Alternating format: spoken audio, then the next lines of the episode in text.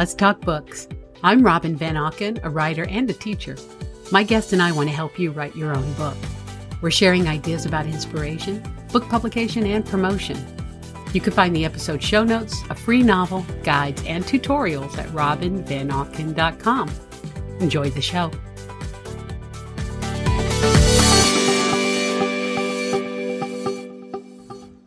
It's episode number six, and my guest is Joseph Smith, who, like me, is a writer and a teacher. Joe is the author of three nonfiction books. His first book, The Psycho File, is a comprehensive guide to Alfred Hitchcock's classic shock film. His second book, Sex and Violence in the Bible, surveys explicit content in the Holy Book. It's a squeamish topic a lot of Christians shy away from. In the book, Joe champions a frank and forthright approach. He's shopping his new book, Transparency, a cure for hypocrisy in the modern church, to a new publisher. He's finding that process to be a bit daunting. We talk about the changes in the publishing industry and how difficult it is to place books with publishers today. We also discuss living in a small town and the importance of the hometown newspaper, especially its role in nurturing new writers. We chat about the writing legacy passed down from father to son and how his own son has inherited the writing gene. You can learn more about Joe and his books in the show notes at robinvanauken.com. Let's get started. Hi there, I'm here with Joseph W. Smith III. Joe, welcome. I'm so happy to have you on the show today. Let's talk a little bit about what you've been working on. Thanks, Robin. It's great to be here, too. Um, I'm working on a whole bunch of things. I suppose my principal project right now is trying to sell my third book, which is called Transparency A Cure for Hypocrisy in the Modern Church. Which is an extremely interesting title. How did you yeah. come up with that title? Well, I knew I wanted to write on transparency. Initially, I had called the book Open Hearts, which is taken from a Bible verse and I was having trouble selling it under that title. And my wife suggested, why don't you just go back to transparency? And she said, if you put the word hypocrisy in the title, you're liable to get more readers' attention. And I thought, well, you know, a good a good writer listens to his wife, so um, that's its current title.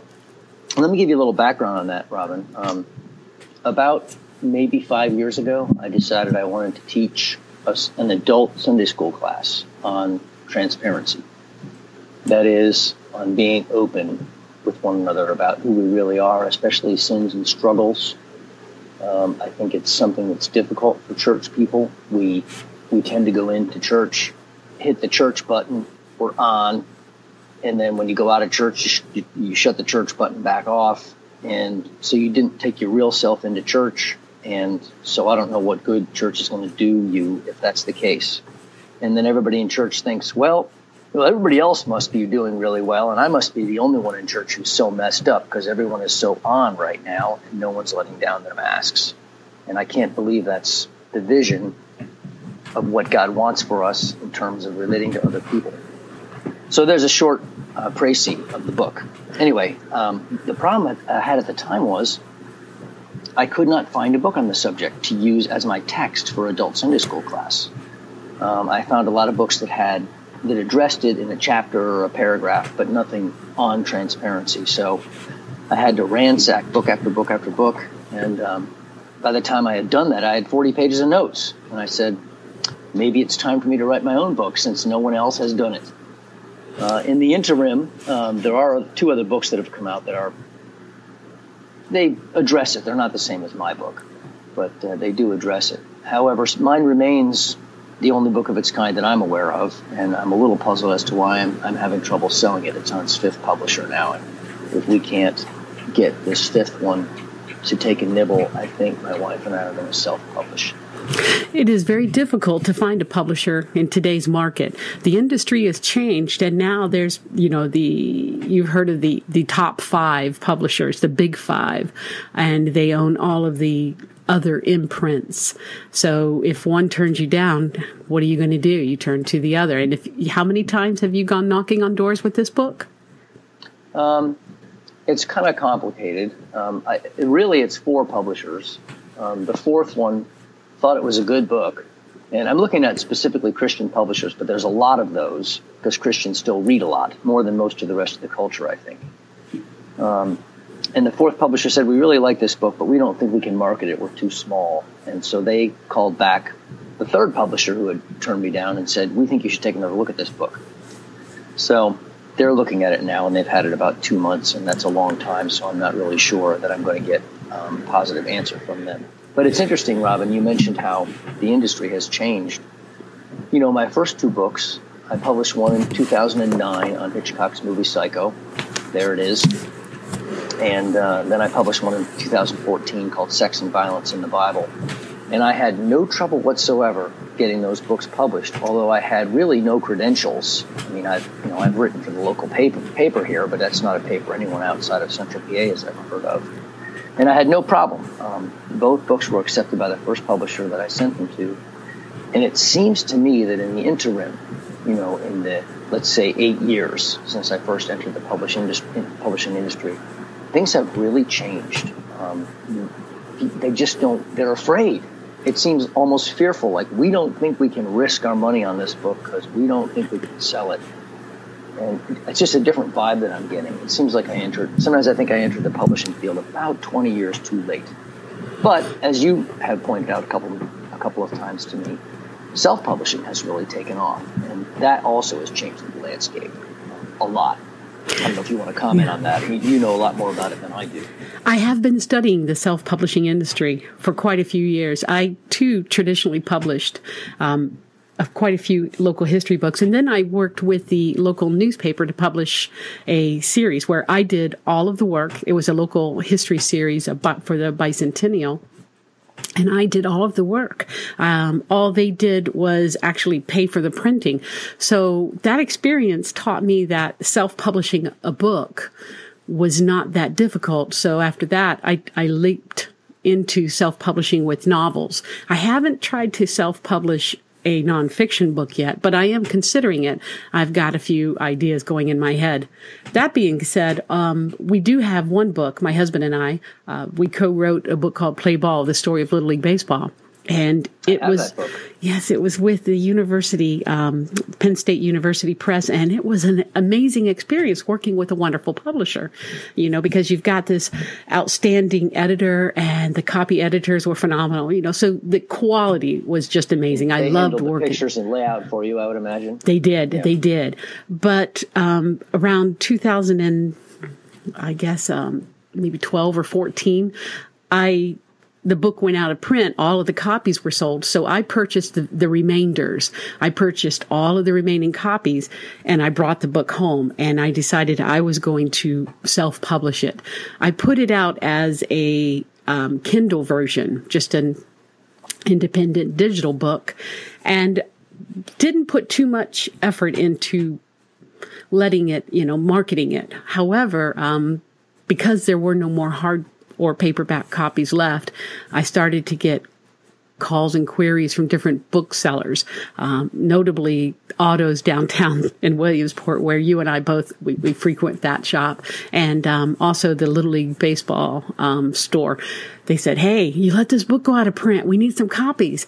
So I, I have um, approached a publisher a children's publisher in Maryland, um, near Baltimore, and I've been talking with that owner about republishing Play Ball, and I've been spending the last week looking at the old files, converting them into new software, and um, updating the last chapter and the appendix, and um, we're getting ready to traditionally publish again a book. That's great. Yeah, you would have a a good market for that during a few weeks in August when the Otto's and the other in the downtown area is generally quite crowded with people willing to spend some money. You would think. So you would think it would be, be a. You would think it would be an excellent book to push at that time, but the biggest problem is um, it is it is the definitive history of that youth sport and we allowed it to go out of print so people just didn't have access to it. So it was more like um, an author's obligation a responsibility to put that book back out in the market. Yeah. now if i can make some money on it heck yeah i'm all about that. But let's talk a little bit about where you started with your writing process I met you 20 years ago and I just stumbled across a blog post that you wrote where you were talking about 1997 when we first met and you had a film review by Mr. Bean about the Mr. Bean movie. That's right. I remember that auspicious day so well, Robin. Uh, I'll go back a ways, and, and if I'm becoming too discursive and rambling, you let me know. No worries. Um, my father was a film critic uh, for a, a, large newspaper in Buffalo, and um, so he probably had, you know, and he also was a feature writer. So he probably had 10 articles a week in, or maybe more. He did a lot of editing work too. So the newspaper business always had a lot of romance for me. I mean, it was always something that I really wanted to do. But when I graduated from Syracuse in 82, at that very time when I graduated, my father's paper folded, dumping about a thousand very qualified people into the Northeastern journalism job market, and they couldn't find work either. My father couldn't find work, and this was after 30 years in newspaper. So I thought, well, I did try. I looked at a few newspapers in the Northeast, uh, probably about 30 or 40 of them, but I, no one was hiring. So um, I eventually wound up doing a bunch of other things. I worked for publishing. I worked for Simon and Schuster for a while in New York City, and then I thought um, I'd rather be working with people than sitting in an office proofreading. So I came out um, when my wife and I came out to Central PA, I got certified, and I've been teaching uh, high school English for about 30 years now, since 1988. Um, and uh, but I always wanted to do a little journalism, and um, about 25 years ago, I won a writing contest at the Brown Library, uh, which kind of reminded me, hey, you you know you you did have this writing talent that you wanted to use at one point in time, and it was only a year or two later that um, I just called the Sun Gazette, thinking, well, I got nothing to lose, and it was you that I got on the phone, and uh, I explained that I had a degree in newspaper journalism, and would you like a review of the Bean movie? And you said, uh, well, yeah, but our deadline is two o'clock, which was about forty-five minutes from that time. So I thought, well, if I want to be a journalist, I ought to be able to write something in forty-five minutes, and um, I got it to you, and you read it and said, what next? Which was music to my ears. because I, I, I, really wanted to write for the paper. And the nice thing about the Sun Gazette is people actually read it. I mean, it's it's got a, a small circulation compared to something like New Orleans or Miami, but people read it. And uh, so I've been writing for them, and um, I actually have lost count of how many editors I've had down there, Robin. I think yes. it's been about I think it's it's been one every two years. It's been about eleven or twelve now. Um, but I've, I've been doing it for about 20 years and I've written about a thousand articles for them, and that's really been a blast.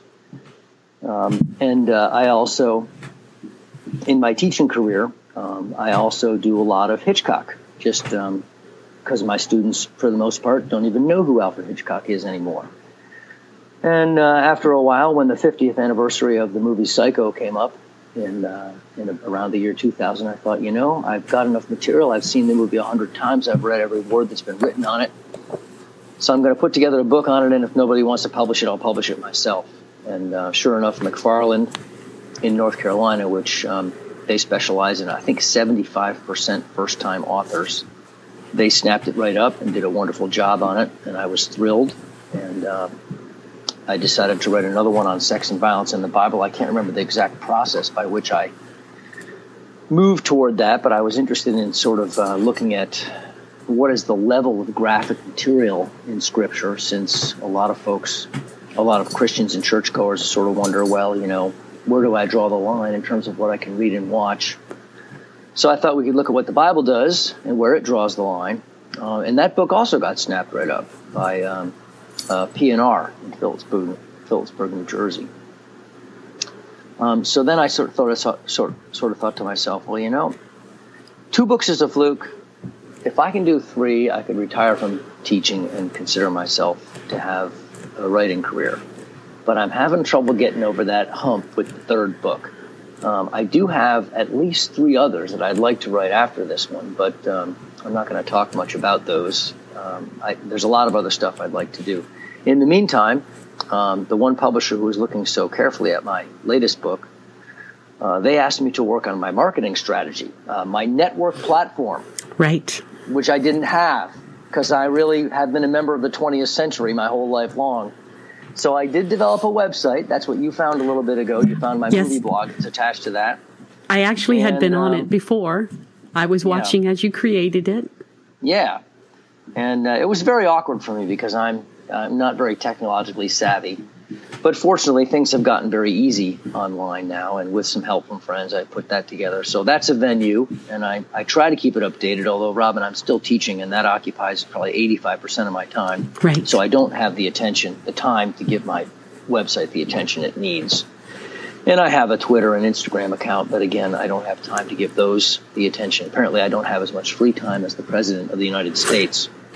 Um, so I just don't go on Twitter very often. Um, but um, in the meantime, also, um, that one publisher that was looking carefully at my book um, put me in touch with a pretty respectable magazine called Modern Reformation. And they asked me for a piece, and that was my first piece in a national news magazine. So that was pretty much a dream come true. That came out a little about maybe two or three months ago, and then and they liked it, and so they they sort of uh, did the same thing you did. They said, "What else have you got?" So I just at this very moment when you phoned me, I was um, I was working on another piece for them. And, uh, What is the name of that article that you wrote for them? um, it was an it was a, a Christian analysis of the movie Hail Caesar. Okay. which a lot of people didn't see. It's a Coen Brothers film. I saw the movie I- and I saw yeah. your article. I was actually on that website. Oh, okay, great, good. And uh, that was that was really fun. Uh, and then there's a website called Beautiful Christian Living, and I have a friend who writes for that, and she also put me in touch with that. So, if and when I finally retire from teaching, I'll have plenty, plenty of things to do with my time. So I think I'm going to teach about another year, or maybe two, and try to become a full time writer after that. So there's a very long answer to your question. So it does take you a little bit of time as a teacher, uh, quite a bit of time. I remember um, interviewing you when the Psycho File came out. Just a really quick, Yeah. short interview at Yeah, down at Otto's. Otto's bookstore. Yeah, yeah. Yep. And you told me that um, you worked on it over two summers and you just needed more time, that you took an entire year off of unpaid, basically sabbatical from teaching so that you could work on that book.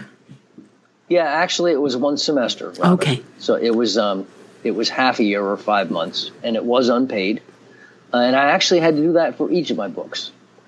I find that, and I'm sure lots of writers would tell you this, that um, you you just need a completely clear, or at least I do. I need a completely clear space. I need a clear physical space. I can't have a lot of a thousand responsibilities in my, which is what happens when you're teaching. There's you're just constantly on all the time. So I just had for all three of my books, I just had to shut it off for one semester. I took three half years or three semesters off. Uh, and my wife works, and she so she graciously agreed to be the sole breadwinner in our home while while I did that. It is so important to have support. Yeah, and actually, when in, in all three cases, it didn't take me long to write the book. In all three cases, I was finished with it in about two and a half months of my five month leave, and then I spent the rest of the time editing it and trying to get trying to get it sold. I think I don't know. Maybe you and I can talk about this a little bit, but I I never had writer's block with any of those projects. But I think that's because they were nonfiction. Have you found that fiction is different in terms of trying to generate the material Definitely. thin air? Um, I worked on my novels. I have five novels out. I first penned them under a you know pseudonym. Um, I didn't want people to know it was me writing them because they were basically fun, creative experiments. And I was writing about the small town of um, Eaton, E A T O N, Pennsylvania, which doesn't exist. It's kind of like a mashup of names, but it, in reality, it's Williamsport. And some of the characters that walk through the book are people here in Williamsport, and I was just kind of keeping that on the down low for a few years, and um, it was it wasn't difficult to write the first five, but the sixth novel, I've I've hit a wall. I've been avoiding writing and finishing this book for about two years, and we're not talking about masterpieces. We're talking about short romance novels, fifty thousand words, something that I could technically kick out in a week if I wanted to. but I just don't want to write them anymore.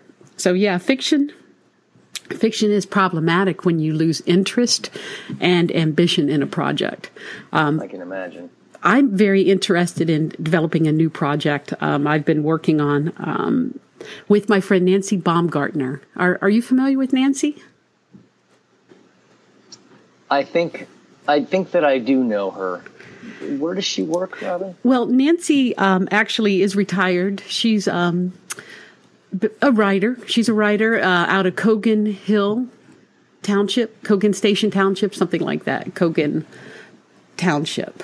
Um, and she's written a couple of history books about that, but she also wrote uh, quite a few articles for the Williamsport Sun Gazette, and she's been working Yeah, on that's children's. Where, that's where I know yeah, the name from. Yes. She she's a she's a wonderful person, and um, basically what's going on with this project is I inherited notes and information um, from a woman who passed away a couple of years ago, Rosemary Neidig.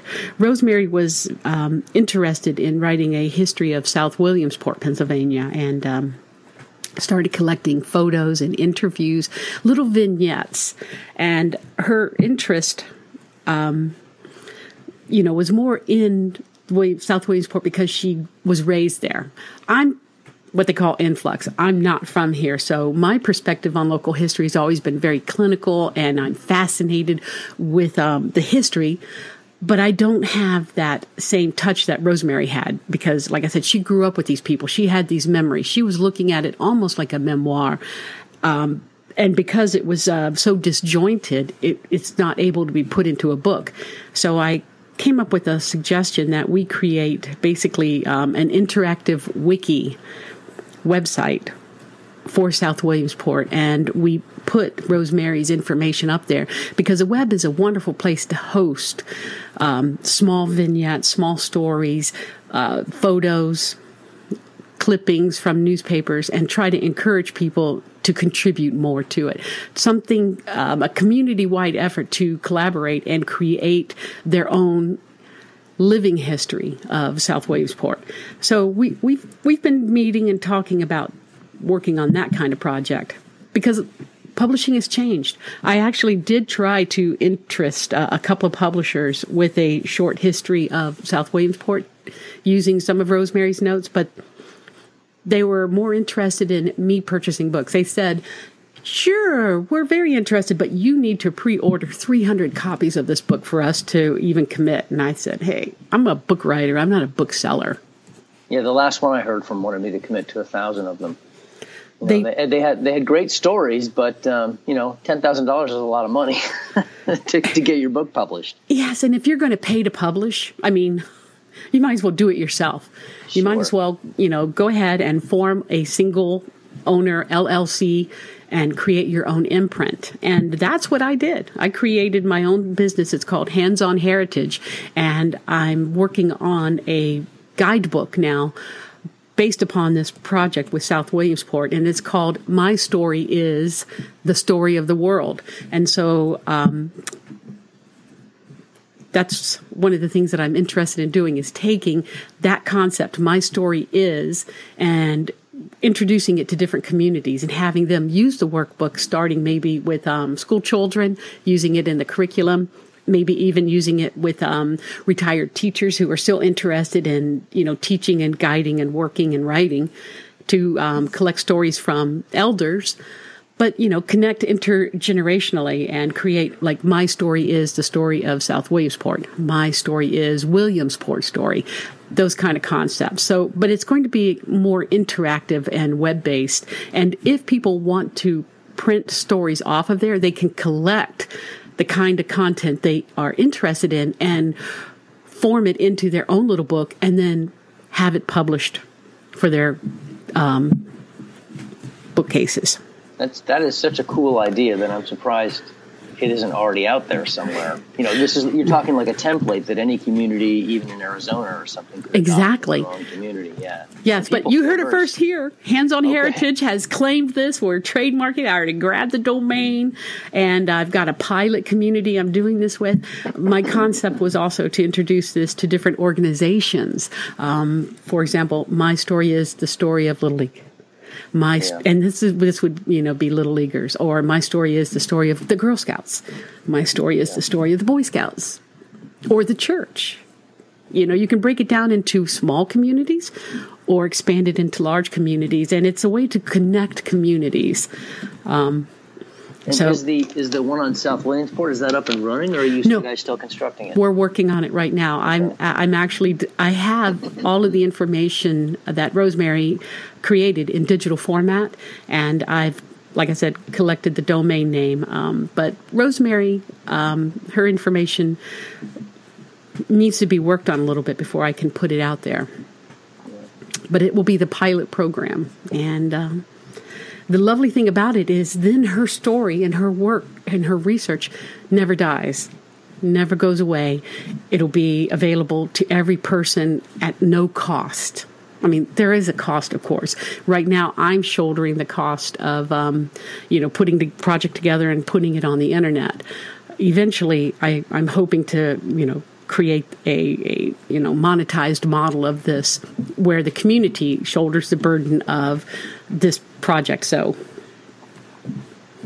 we'll see we'll see how that goes Well, you know, you know, Robin, people feel really strongly about their heritage and where they came from, especially someone who's older and maybe is missing their hometown. Like I grew up outside Buffalo, New York, in a um, well, it's not a small town, but a town of about twenty-five or thirty thousand called Grand Island. The New York State Thruway goes right over it, and I still feel very emotionally attached to that area, even though I haven't lived there for probably 35 years. And I think a lot of people feel that way about their their town and They their do. roots. So this this project could really take off, and uh, you'd have a lot of a lot of participation, I would think. I'm hoping so. I, I do. And one of the biggest reasons um, why I would like to see this project take off is because I didn't have that kind of upbringing. Um, I've mentioned this before to um, people on this podcast, but um, my family was a little bit different. My mother was a single parent back in the 60s and 70s and 80s, and she had five kids.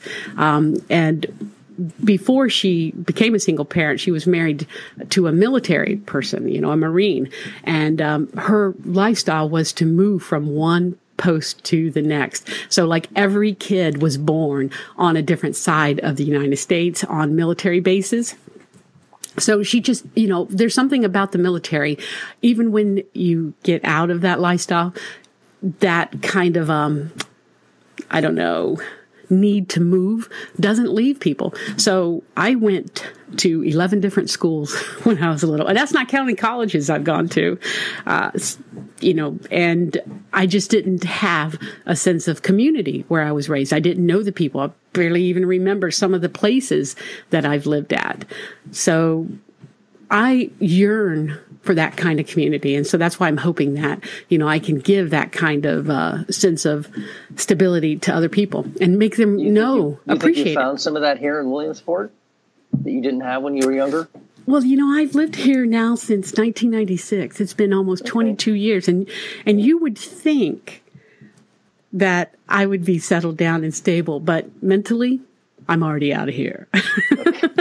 I'm already gone. This is I- the, probably the longest you've lived anywhere, huh, It Robin? is. It is. I've only lived in two houses here, but I've lived in the same community. When our children were here, when they were um, embedded in the school system here and going through, you know, all of the different activities like the Repasz Band, which you're a member of. Um, Yeah, So great community resource. when they were here, we did feel very connected, but um, it it has nothing to do with where I am. It has everything to do with what's going on in the brain. Um, I have a, a personality type. It's an INTP personality type. It's a it's a rare kind of personality that's a very um, introverted um, person and. I don't actually feel like I live in a physical space. My mind is always out there projecting into something or somewhere. Uh, so I hole up in my home office and I work on all these projects with people across the world. I mean, I communicate on a daily basis with people in so many different places that I, I really don't pay attention to where I am. So I don't get involved in the community. I kind of hide out. That's kind of the nature of the world we live in now. But you know, it's funny. I was I was just at um, I went to a funeral last night for a, uh, a dear neighbor of mine, and I probably knew one way or the other half the people there, even though most of them I hadn't met before. I mean, there was some connection. So you know, I'm fond of saying is you, you've heard the six degrees of separation. in Williamsport, there are two degrees of separation. if, if you don't know the person, then you know someone who knows them. Yes. And I've never I've never really lived in a town like this before. I grew up in Buffalo, which is very cosmopolitan. It doesn't sound that way, but it is. There's a lot of people in, in Buffalo. I went to school in Syracuse. I lived in um, Manhattan, and I lived in central New Jersey. All of these places are teeming with millions and millions of people. Um, and uh, Williamsport is just much is much more tight knit. Um, and uh, I was in Florida over the over Christmas break, some friends of ours have retired down there to um, near Orlando, and they were trying to persuade me to come down there when I retire. And I thought, I, I really don't think that I can leave central Pennsylvania. I just have too many connections, and there's just too much going on here. And uh, that was kind of an eye opener for me. I mean, I didn't realize that I had become such a uh, that I had been some become so connected in this area, probably more so than any other place I've ever lived. I think I have been here longer at this point in time. But uh, it's a nice community. It's just the right size. Know, there's plenty going on. There's, I'll tell you, there's a lot more going on here in this town than there was when I moved here in 1989. I moved here from central New Jersey, having lived in Manhattan for three and a half years. And it was total cultural shock. You know, I felt like I had moved um, to the outback in Australia or something. Yes. But um, since then, in the 28 years since then, um, this you know th- things have really grown around here. The music scene is hopping. The downtown scene is really on fire. Um, it's so great that we have a, a, newspaper that's still very active. A lot of um, towns in this country have lost their newspapers, or the newspaper has gone down to three days a week. Uh, but the Williamsport Sun Gazette seems to be doing uh, quite well. In fact, for the first time in 20 years, I finally got a raise, Robin, after all this time. I, not that I was asking for it. Uh, don't tell them this, but I would probably write for them for nothing if they didn't pay me. Um, but um, so they must be doing fairly well advertising wise. I hope so. I hope we are. They have a good. They have a good it. sports department there, and I think that I think that helps sell the paper because people in this town love sports. They do, as you know. They do. When we first moved here, um, again, we came from a we came from Florida, um, the St. Pete, Tampa Bay area, millions of people like you. And, and like you, we felt that, um, people were from the outback here. I mean, I didn't really think that. I thought, oh my goodness, everybody's related to each other. They all look alike. There was a huge culture shock to us. And, and I remember our car broke down when we first moved here and we needed to get a part and i took it over to this garage and they said it's going to be two weeks i said why and they said we got to get a part from harrisburg and i know i'm giving you a um, southern accent here that he wasn't a southern accent that's true but you know the idea that it would take two weeks for them to get a part from a town that's 80 miles away was i said put it back together i'm picking it up and i'm going to go get my part myself i was just you know adamant about this is insane. And so he, he went, okay, wait a minute. We'll, we'll go ahead and go to Harrisburg and get the part ourselves. I said, okay, good. That, that, that works. And it, and it became apparent that Williamsport has everything. They just had one of everything. You know, one really Walmart. I've never heard anyone say one, that before. When we first moved here, it was like one Walmart, one McDonald's, one Burger King, one Wendy's. I mean, there are quite a few more now as you know, Sheetz, Uh, we have a couple of Sheetz now, but in Florida, there was like a Walmart every five miles, you know, which I yeah. detest. I don't go to Walmart that often. But it, it, they did have everything. They had everything. And um, working at the newspaper was one of the best things that happened to me simply because it allowed me to connect to people. I met so many people, you, but I met so many people and, and became connected in the community. And I, I really enjoyed that. And until 2001, when um, I decided to become a freelancer. So at that point, I started closing myself up in my home office and saying no to people and kind of like avoiding going out and just working on my various projects. But it, it worked because in the process, I was able to do, um, I made 10 history books, um, and I wrote five novels, and I've worked on hundreds and hundreds of websites. I helped um, create different kinds of publications. Like, you know, I helped um, Webb Weekly get off the ground, uh, which maybe I shouldn't say that out loud. you know, as the first editor. Well, and the reason I, I did not know that you were connected with Webb Weekly. That is a very popular. I, I was their first editor, um, and the reason why I accepted it was because I wanted Lou Hunsinger to work as a journalist, and and I had. I had hired him at the um, Sun Gazette, but then when I left, um, he was let go eventually. And so at Webb Weekly, I said, sure, I'll work for you, but you got to hire Lou, you know, cause he's my buddy and he's, he's been a partner of mine working on several of these books. and he knows half the people in this county. Oh, he does. Probably more than half. he does now. So he's been happily ensconced there. And then in 2009, Kathy Kolb invited me to, um, help her start North Central PA, uh, which was an online newspaper because, you know, we were watching what was happening with newspapers. Um, and I remember we went on this radio show once and, and I did not know what she was going to say, but we were talking and she made this statement. She said, um, yeah, we're here for when the Williamsport Sun Gazette folds. And I went, no, no, no, don't say that. Don't, don't say that. That's terrible. But it was too late. The Williamsport Sun heard that comment and associated me forever with their enemy, the northcentralpa.com. so I don't. You know, I don't see that there's a lot of competition between those two venues. no, I see more competition between them and Webb Weekly. Distinct uh, uh, province. It, it is. Yeah. is. Yeah. But yeah, Oh, Webb well. Weekly is definitely their competition because they're fighting for advertising dollars there. So, Yeah. But it's a healthy community when you have all of these different forms of information out there, of forms of news, because that means that people want to people want to know. They're interested in what's going on around them. Yep. So that's why I Yeah, think, my the, story The only is. thing I see is that uh, you know I'm a, I'm a high school English teacher, and I, I generally work mostly with 11th graders. That's the case this year. I'm over at uh, Loyalsock, and I've been there since '92. And uh, that age group just does not read the paper, except, of course, the sports section. Now they do, and you know, and it's it's amazing. I think the Sun Gazette, if I'm recalling correctly, has eight sports writers. wow. I don't I know if all the eight of them are on staff, but they do they do write for the paper, and they're very good writers, very attentive, and um, so my students will read those articles very very carefully, almost word for word. But um, any other news that they're going to get is probably going to come off the internet.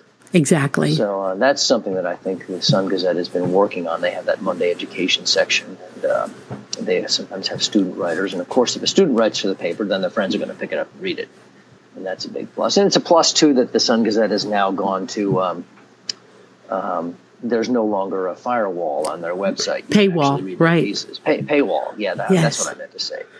Um, so you can, so that's a big plus too, because uh, my students will read something online.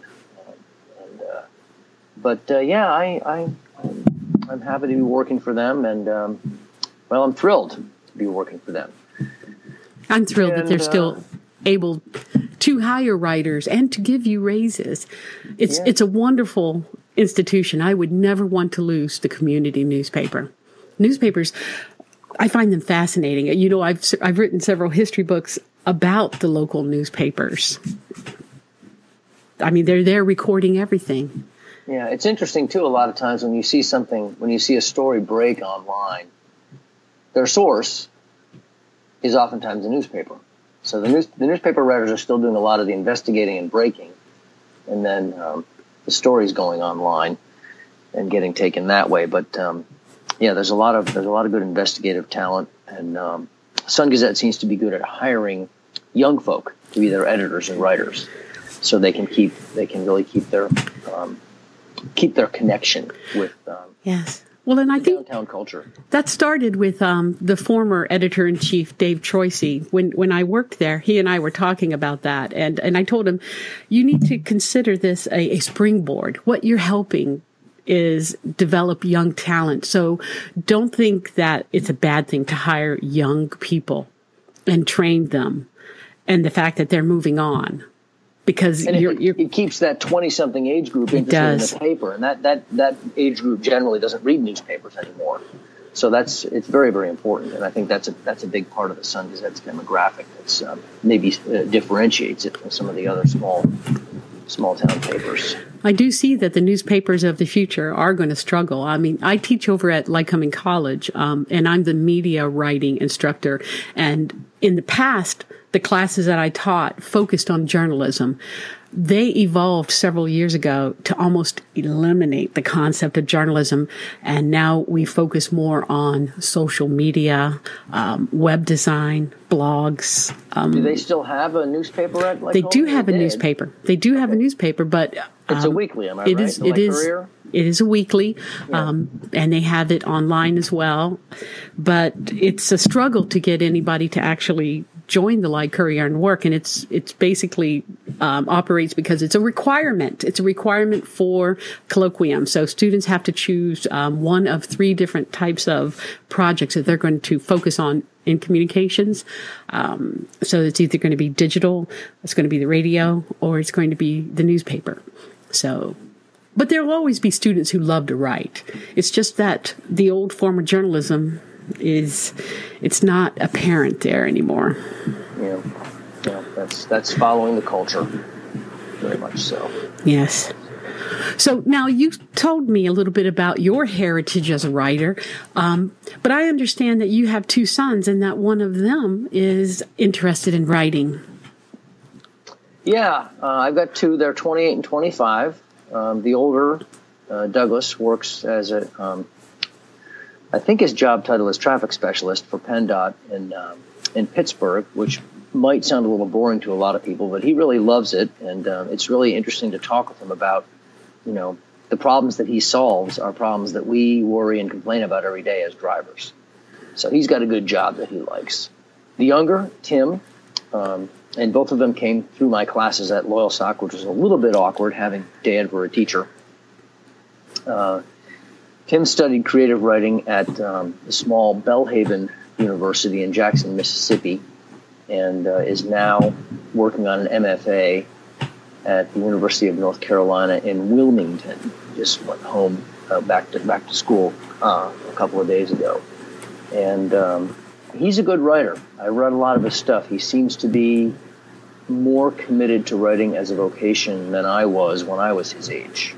Um, uh, uh, the poet Rilke once said, um, "Unless you feel I have to write or I'm going to die," Rilke said, "Unless you have that feeling, you can't really consider yourself a writer."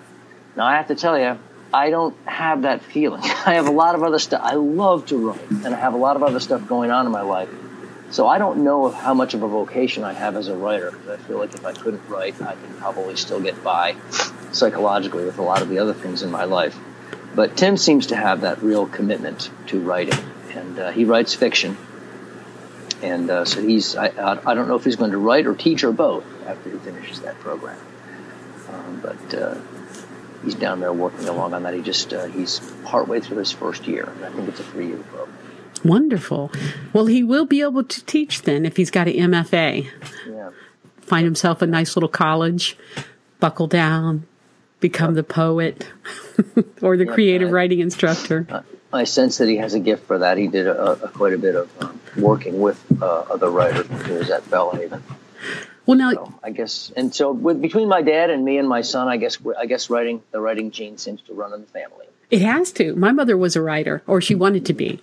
She had a typewriter in a little portable case that every time we would move, she would move it as well. And she was always saying that someday she wanted to be a travel writer and take that little um, typewriter with her on the road so I basically travel writing. What a blast! yeah, I've and actually, a fair amount of that. My daughter is a travel writer. She has um, she has a pretty amazing career. My daughter um, has a website called Frayed Passport.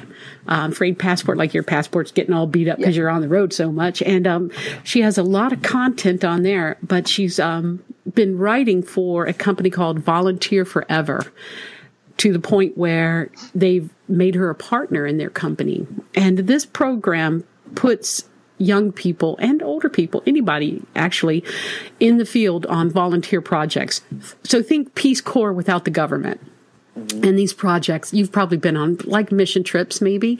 Um, different groups will go to different places. Like uh, my friend Tanya went to Haiti. Um, she went to Joplin.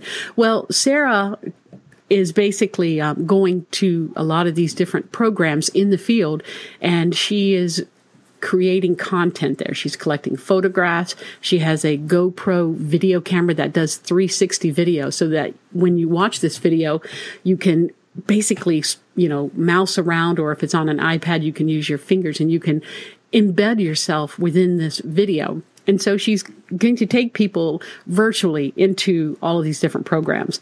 She's getting ready to start her first trip and, um, she's like, I'm not sure where I'm going. It might be Bali. It might be India, might be South Africa. And I'm going, oh, poor baby, poor baby. Wow. Right now she's in Portugal, Portugal, um, doing some work in Portugal. Uh, she spent the new year in Paris. She just decided, I think I want to see the Eiffel Tower light show for the new year. Wow, nice. Yeah, so she's she now, Robin? she's uh, 32, I think, 32. Okay. But you remember her? Yeah, she yeah. was on the Repasz band with you, and yeah. she was also in the TDQ band. She was quite the musician.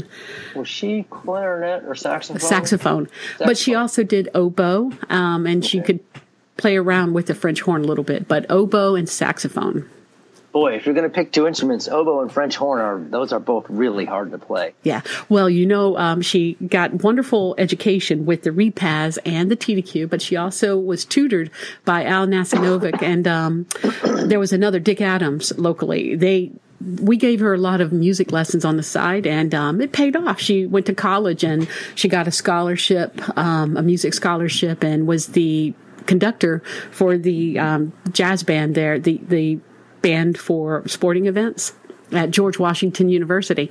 So she did really well. She got a great education. Thank you, music. Dick, Dick, Adams is a legend around here. Yes, everybody knows who he. And my wife has even taken some lessons from him. She also plays the saxophone. Right. And Sarah used to so sit we're, next we're back to Mona. To Williamsport being uh, one one or two degrees of connect. Uh, exactly.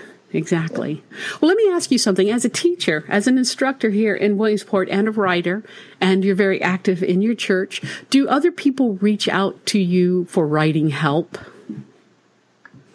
Yes, almost too much. I mean, I, I, that sounds complaining, but I just I wish I, I wish there were three of me because so many people say, "I've written a book. Would you look at it?" I had a student in my room. This this this will uh, this will warm your heart, Robin. I had a student in my room on Thursday uh, she's 16. Uh, she want, she's working on a fantasy novel. She said it's 350 pages long, single space. You know, we're talking about that's like 200,000 words or something. I've never written a book that long. And she said, well, this will be the first of, I think she said seven or nine books that she wants to write.